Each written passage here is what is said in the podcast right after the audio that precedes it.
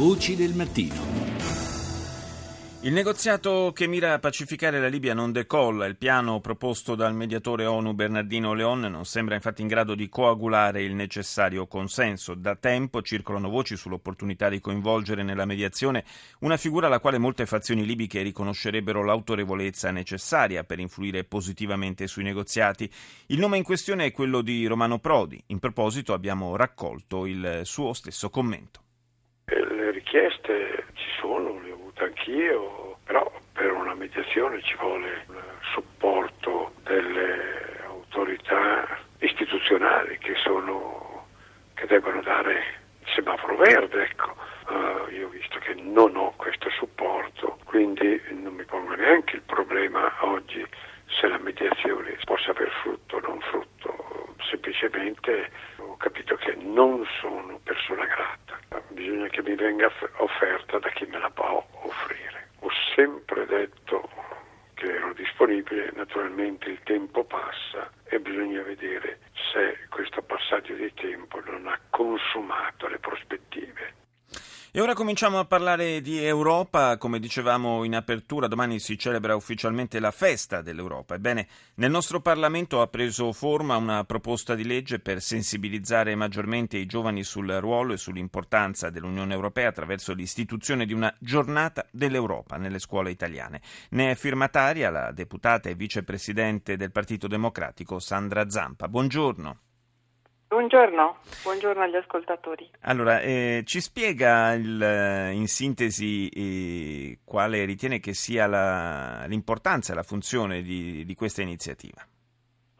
Guardi, io credo che mm, il come sono andate le cose nella costruzione dell'Europa ehm, richieda oggi che i nostri giovani tornino ad amarla e a, ric- a conoscerla come un'occasione straordinaria, non solo per le loro vite, che naturalmente non è poca cosa, ma anche per mm, riconoscano e sappiano mettere in sicurezza quello straordinario dono che i padri, costitu- i padri europei, quelli che l'hanno voluta l'Europa, ci hanno fatto.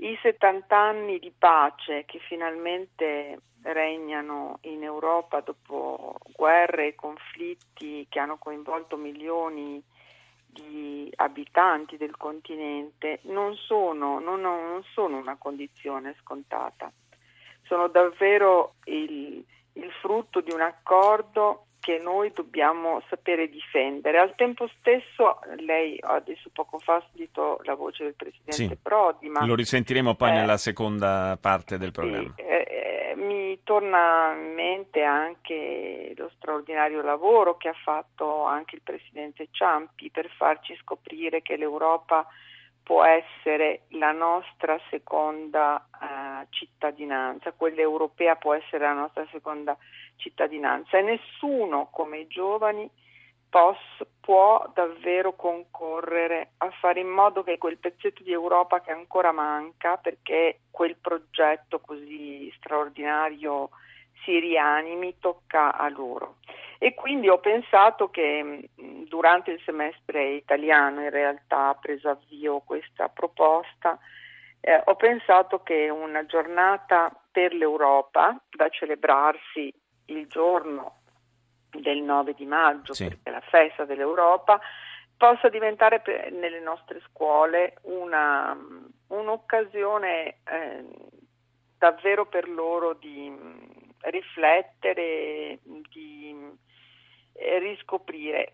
Fanno benissimo occasioni anche celebrative in questo caso, ma anche di studio semplicemente. Penso, non so, a alla possibilità che ripercorrano le vite dei padri, che vengano a sapere perché, eh, che cos'è l'inno europeo, che mm, approfondiscano Beh, soprattutto insomma, avere, avere, avere, gli strumenti, quindi le conoscenze per eh, immaginare anche quale può essere il futuro di questa Europa. D'altra parte il futuro dell'Europa ovviamente è proprio nelle mani dei giovani e, ed è un futuro però che, che, deve fare i conti anche con le difficoltà eh, di prospettiva che la nostra gioventù conosce in questa, in questa epoca.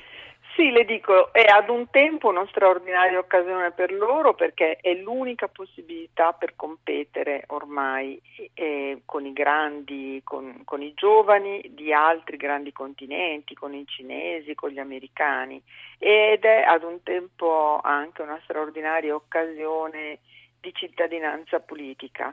Ehm, e quindi ritornare sul senso di quel progetto e comprenderlo, vede, loro se la sono trovata mm, bella e fatta. Certo. Eh, quando cominciò tutto, e Altiero Spinelli, Ernesto Rossi e tutti gli altri incominciarono dal manifesto per un'Europa libera e unita, il cosiddetto manifesto di Ventotene, eh, c'era una forza straordinaria.